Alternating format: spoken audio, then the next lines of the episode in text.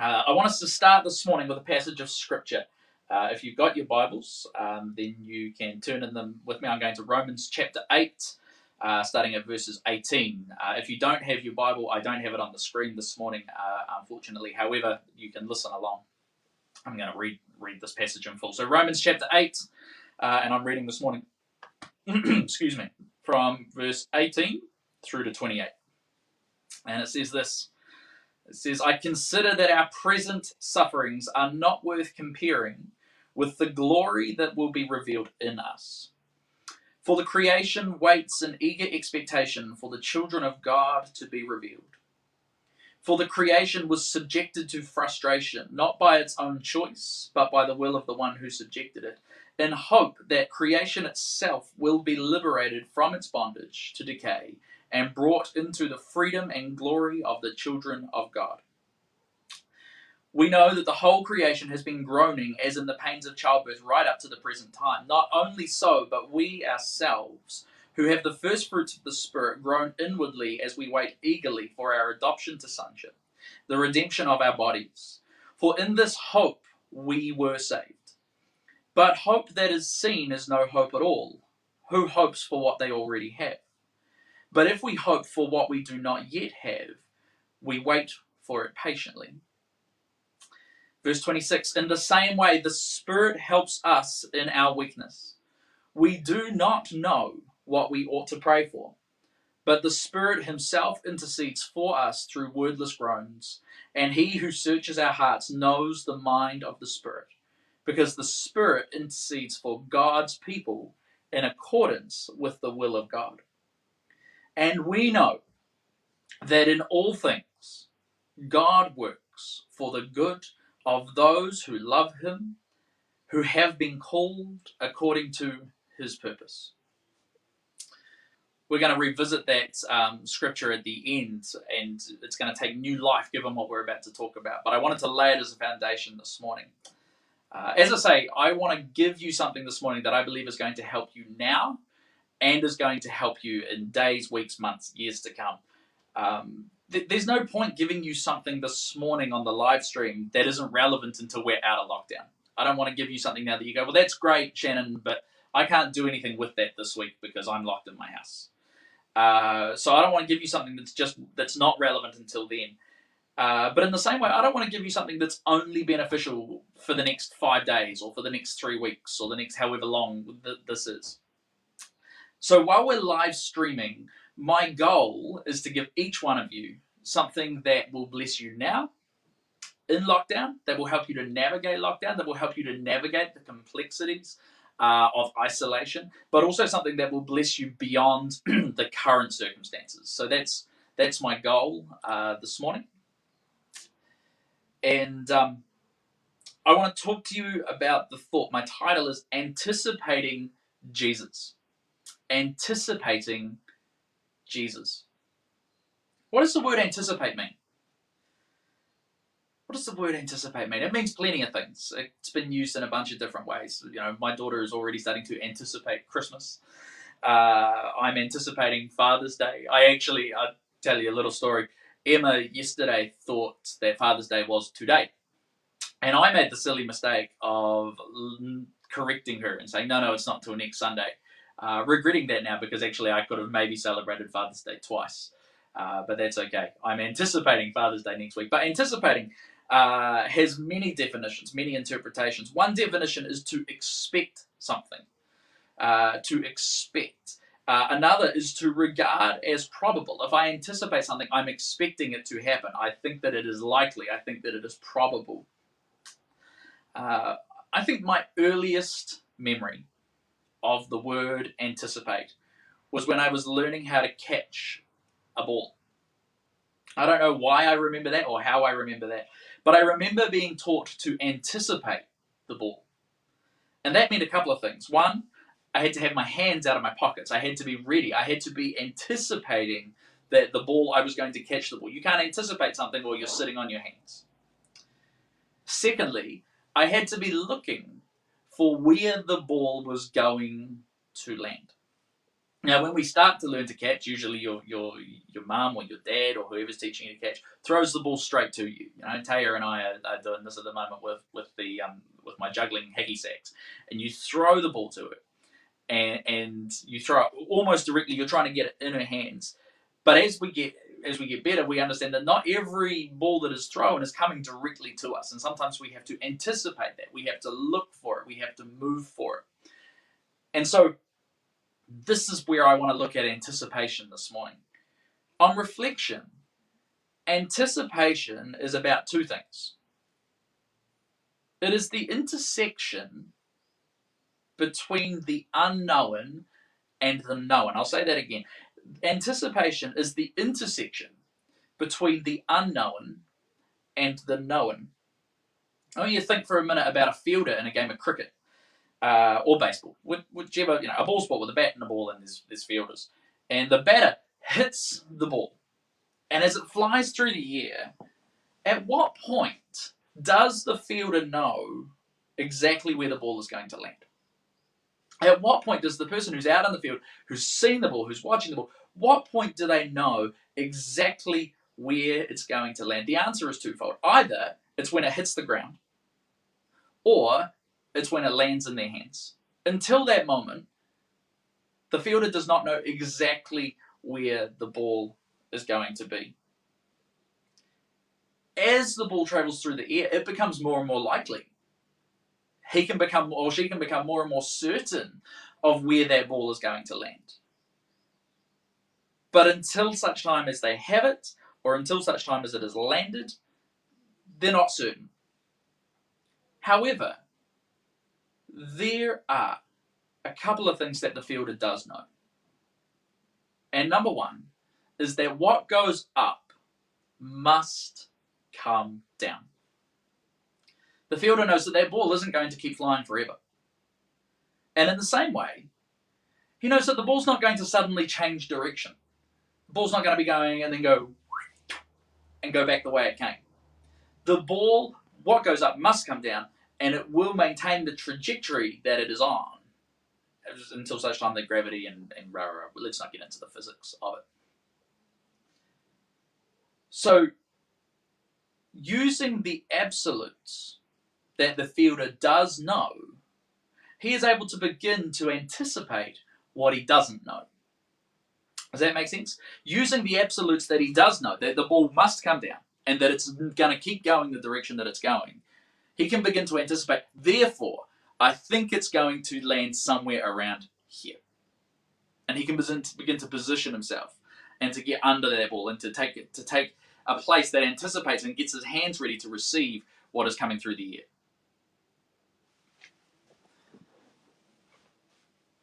As Christians, we concern us, ourselves a lot with knowing.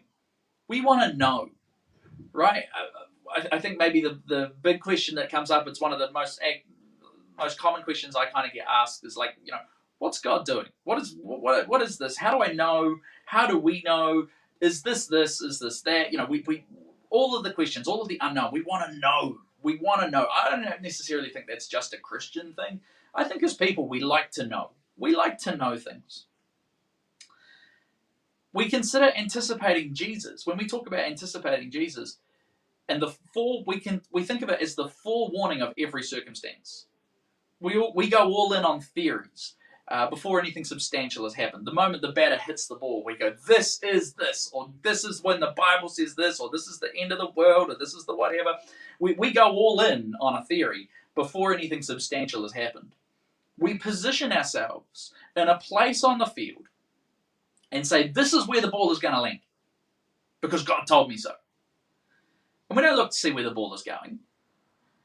And when it lands, it often lands miles away from where we said it was going to be. We think Christianity is about the known, but anticipation is the intersection between the known and the unknown. If you're taking notes, you might want to write this down. Anticipating God in the Bible is never really presented as knowing what is going to happen. When we talk about anticipating God, when you read the stories in the Bible, they're never really about knowing, and I'll show you that in a minute. Anticipating God is never really presented as knowing what is going to happen, but knowing enough about the enduring character of God to navigate whatever happens.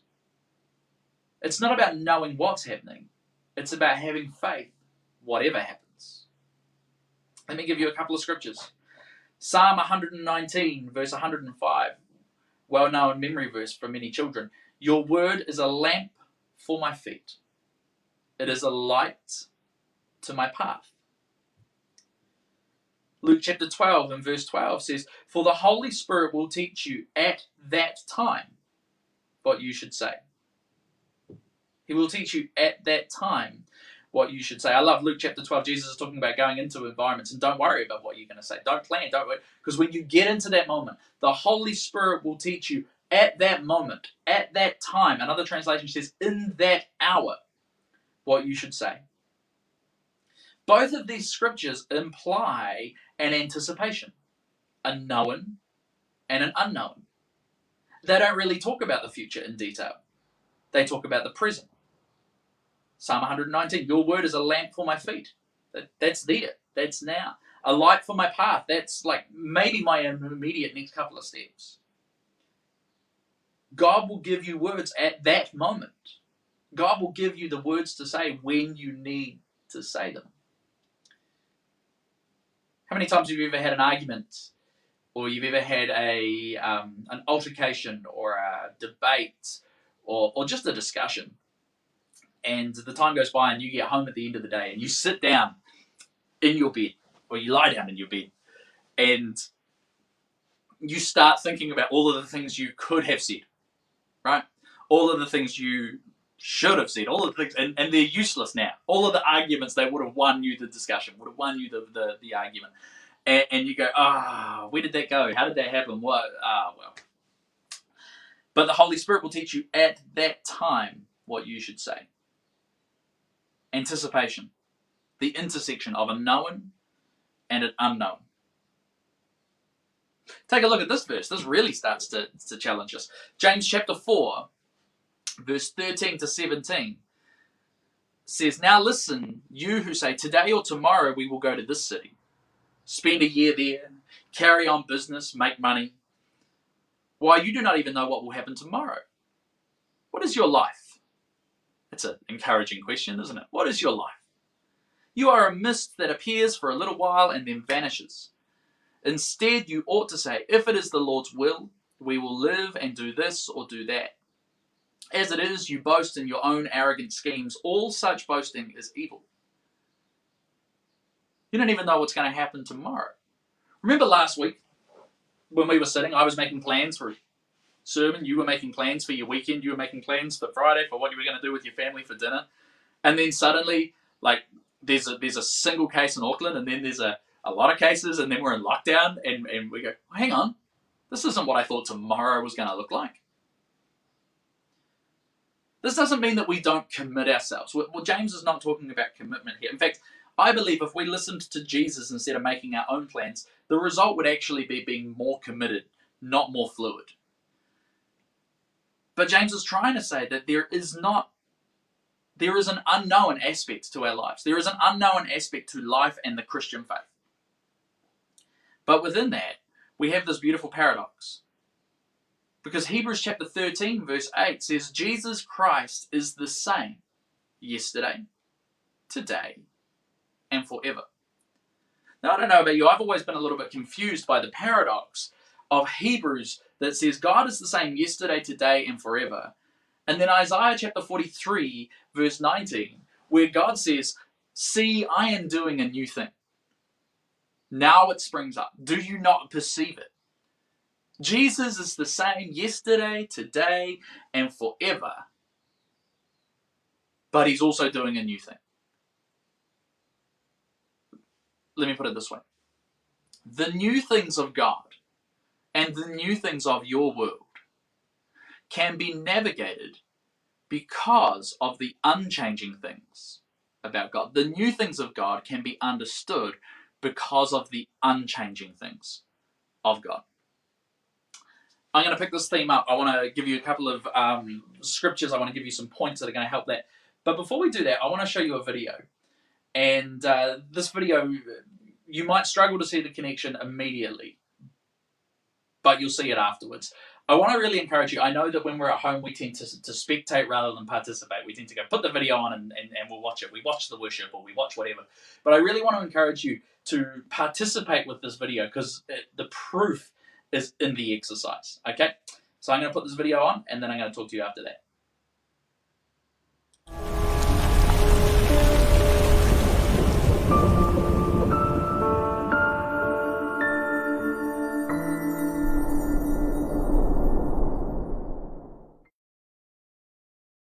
Talking about expectations? Expectations. Watch. Ba, ba. Ba,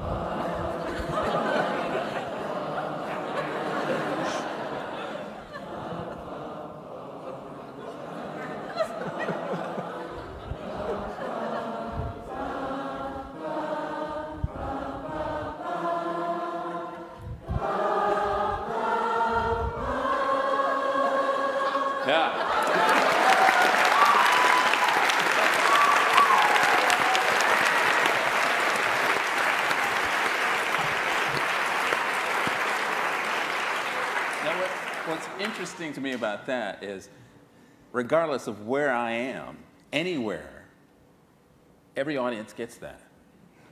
But it doesn't matter, you know, that's just, you know, the pentatonic scale for some reason. If you're looking for a job in neuroscience, I think. Uh,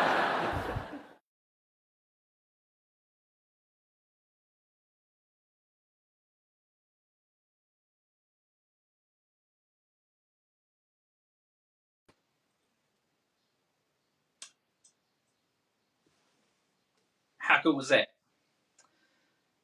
What, what do you notice about that? I, I love that exercise. Bobby McFerrin is uh, just one of my favorite people in the world when it comes to music. I think he's very clever, very talented, uh, a little bit eccentric. Um, but I want to know, did that work for you? Uh, maybe check a couple of comments. I particularly want to know if it worked for Rodney, uh, if Rodney's watching this morning, because Rodney doesn't consider himself as particularly musical. Uh, but what I want, what do you think about that? And I want to think about what did you notice in that exercise? See, Bobby McFerrin didn't tell them what he was going to do. He didn't tell them what that third note was. I mean, before we talk about all of the others, Bobby McFerrin showed them two notes. He stood here and went, I'm not going to do it because I've got the tune stuck in my head now, and I'll get. And then he jumped to the next one and he jumped backwards and forwards between the two of those things, and that was all he had taught them. And then somewhere in the that, he jumped into the unknown. He jumped from what they knew to what they didn't know, and their spirit, their internal wiring, their understanding of music that was put into them based on the two notes that he taught enabled them to simply go where Bobby McFerrin was going. Now, let me ask you do we know everything that there is to know about God? Has God made everything known to us? No. And yet, with what He has made known to us, maybe it's just two notes, maybe it's two memory verses, maybe it's a scripture, maybe it's whatever. But when we take what is known to us and then God moves into the unknown, what He has taught us in the known allows us to anticipate. Remember, anticipation is the intersection between the known and the unknown, and He allows us. I'm gonna I'm gonna have to try and stay seated here, and it, it allows us to anticipate where God is going, what God is doing. The known uh, positions us in the unknown. Wasn't coincidental, and in fact, by the end, by the time he taught them just two notes, he was then able to play an entire scale with the audience who had not been briefed, had not been prepped, but simply followed what was already in them from the little bit that they had been taught. What would it look like if God could play us like an instrument with what we know and we could learn to anticipate the unknown? We're in an unknown circumstance right now. Some of it's familiar from last year, but there's aspects of it that were unknown. Last week it was unanticipated. But the joy of it is when we come into that space, I know that I'm not coming into a space where God is not. I'm coming into a space where God already is. And if God is already there, then I can begin to anticipate Him. I can begin to seek Him. And I can begin to find Him in the unknown.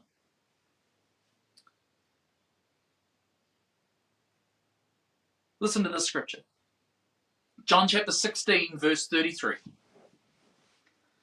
says, I have told you these things.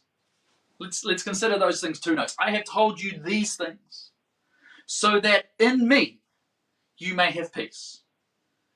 In this world you will have trouble, but take heart, for I have overcome the world. You know, that, that's probably the second Bible verse I ever remember learning the two memory verses that have seen me through, the two things, my two notes that have seen me through so many different circumstances in my life. Psalm 27 1 The Lord is my light and my salvation. Whom shall I fear? The Lord is the stronghold of my life. Of whom shall I be afraid? Number two is this one, John chapter 16, verse 33. I have told you these things so that in me you may have peace. In this world you will have trouble, you will have unknown circumstances, but take heart for I have overcome the world. Maybe I could put it this way You will know what you need to know in the future by knowing who you need to know now. You will know what you need to know in the future by knowing who you need to know now. See, this is why I refuse to engage in conversation about biblical prophecy in the end times with someone who doesn't want to talk about biblical history. See, we always want to talk about what God's doing, but if we had a better idea of what God has done and what He's doing now, we wouldn't stress about what, what's to come. But we don't want to talk about that. You can't know the third note without knowing the two notes. You can't know the rest of the scale without knowing God, without knowing who He is, without knowing what He's done. And there's a wonderful peace that comes. Again, Jesus, I have told you these things so that you may have peace in every circumstance.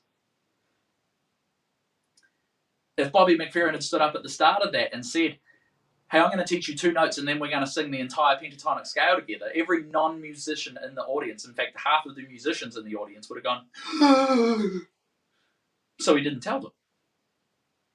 If God told you some of the things that He had planned for your life, you would freak out.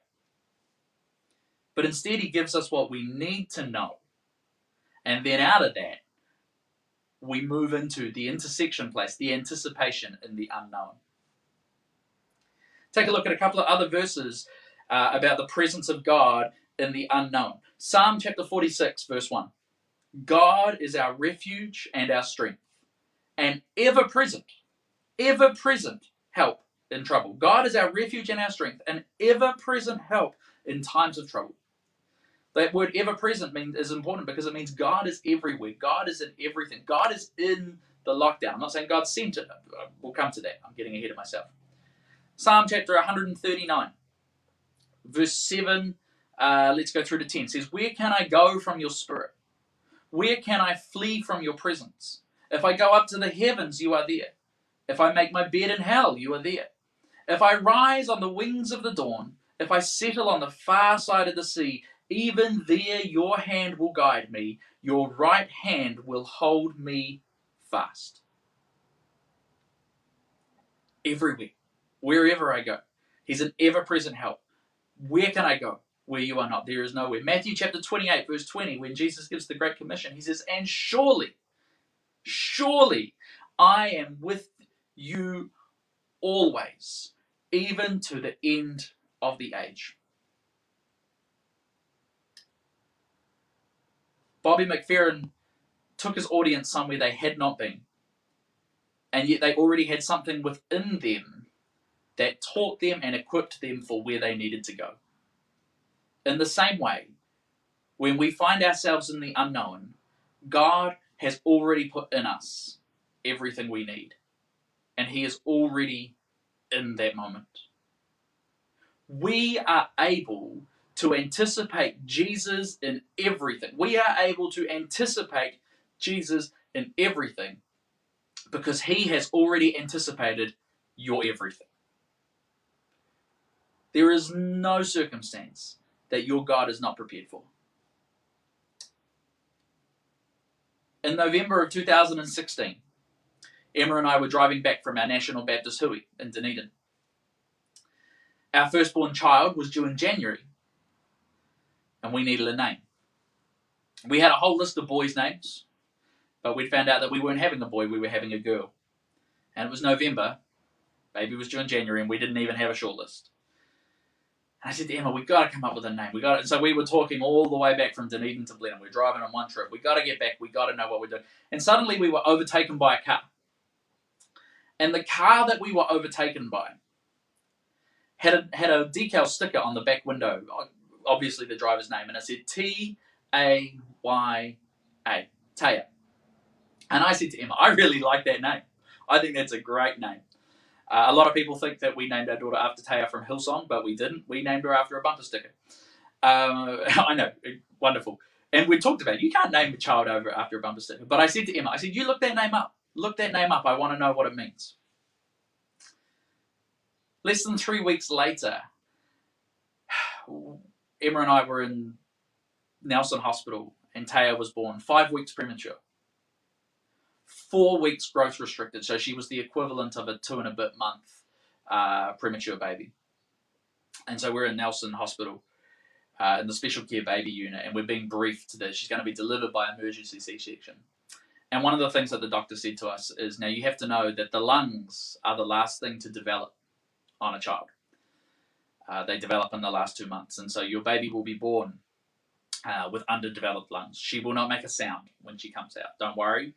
Uh, we'll take it down. We'll put her on oxygen. Um, this is going to be, you know, and talking us through essentially what was going to be the battle for our daughter's life.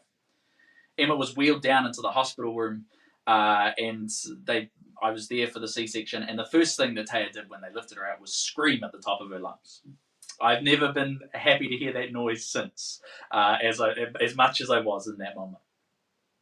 And so we took her down the hallway. She required no oxygen. She was on CPAP assisted breathing uh, for a very, very short amount of time. I think it was about seven hours, and then she was breathing entirely on her own.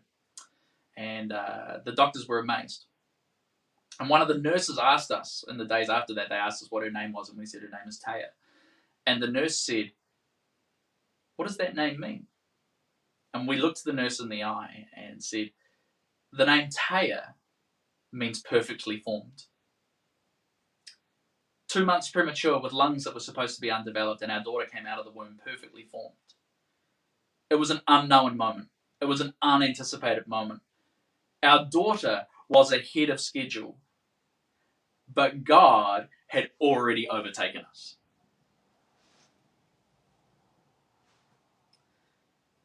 That story is just one of the ways that God encourages us. You know, right now I have a friend who's going through a very different story.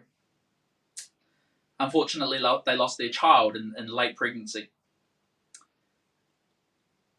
And they're heartbroken. And yet, in the midst of it, she has been able to find the grace and the presence of God in the midst of their circumstances.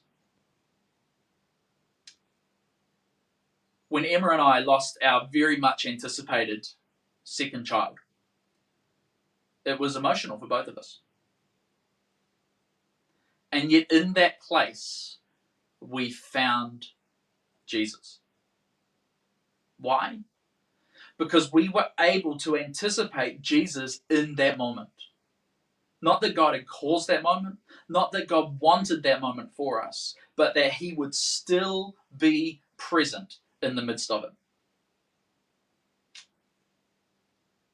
When Emma's father Grant passed away, we had another time as a family of, of grief in circumstances that were completely unanticipated, completely unanticipated, completely unknown. But we were able to lean on the God of all comfort to bring us through the pain and the hurt, who sat with us in those moments. He was not absent from us. In fact, I remember one member, member of the family saying, I don't know how we would have got through this if not for God. And often we want to look at God to go, well, if God was real, why didn't he intervene? Why didn't he do this? These are all questions that you can line up and ask him. I've got some questions that I will line up and ask him. But what I know is, even in the midst of the unknown, I have always found God. He is not the God of trauma, but he is the God even in the midst of it. And so, in the unanticipated moments, we are still able to anticipate Jesus. Not only that, faith is not the confidence of a specific outcome. Often we have faith. When we have faith, we go, This is going to happen, and I know this is going to happen. And when this happens, it'll be because God did this and God did that. And, and amen, that is an expression of faith. But faith is not just confidence in a specific outcome. Faith is confidence in every outcome. Consider Shadrach, Meshach, and Abednego in Daniel chapter 3, verse 16. When they've been threatened with being thrown into the fire if they don't bow down to his statue, to his false god, and they say, King Nebuchadnezzar, we do not need to defend ourselves before you in this matter. If we are thrown into the blazing furnace, the God we serve is able to deliver us. That's faith. And will deliver us. That's faith. But even if he doesn't, that's faith. Let's go back to our opening scripture this morning. I want to read that passage again, knowing what we now know about anticipation, and we're going to finish with this. Romans chapter 8, verse 18. I consider that our present unknown sufferings, unanticipated sufferings, are not worth comparing with the glory that will be revealed in us in that moment. For the creation waits in eager expectation for the children of God to be revealed. For the creation was subjected to frustration, not by its own choice, but by the will of the one who subjected it, in hope that the creation itself will be liberated from its bondage to decay and brought into the freedom and glory of the children of God we know that the whole creation has been groaning as in the pains of childbirth right up to the present time. Not only, uh, not only so, but we ourselves who have the first fruits of the Spirit groan inwardly as we wait eagerly, as we anticipate for our adoption to sonship, the redemption of our bodies. For in this hope, in this anticipation, we are saved. But anticipation that is seen is no anticipation at all, but hope that is seen is no hope at all. Who hopes for what they already have? Who anticipates what they already have? But if we hope for what we do not yet have, we wait for it patiently. We anticipate it. In the same way, the Spirit helps us in our weakness. We do not know what we ought to pray for, but the Spirit Himself intercedes for us through wordless groans.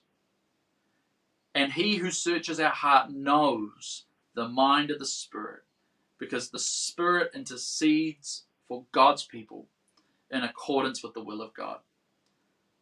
And we know that in all things, the unknown, the unanticipated, the uncertain, in all things, God works for the good of those who love Him and have been called according to His purpose. I want to bless you this morning to know now and in the future, whatever unanticipated events you find yourself in, know that you can anticipate Jesus in all of them. Because he is the same yesterday, today, and forever. An ever present help in trouble.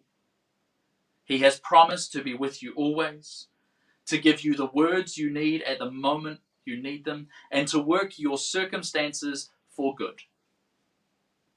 You may not know where the ball is going to land right now.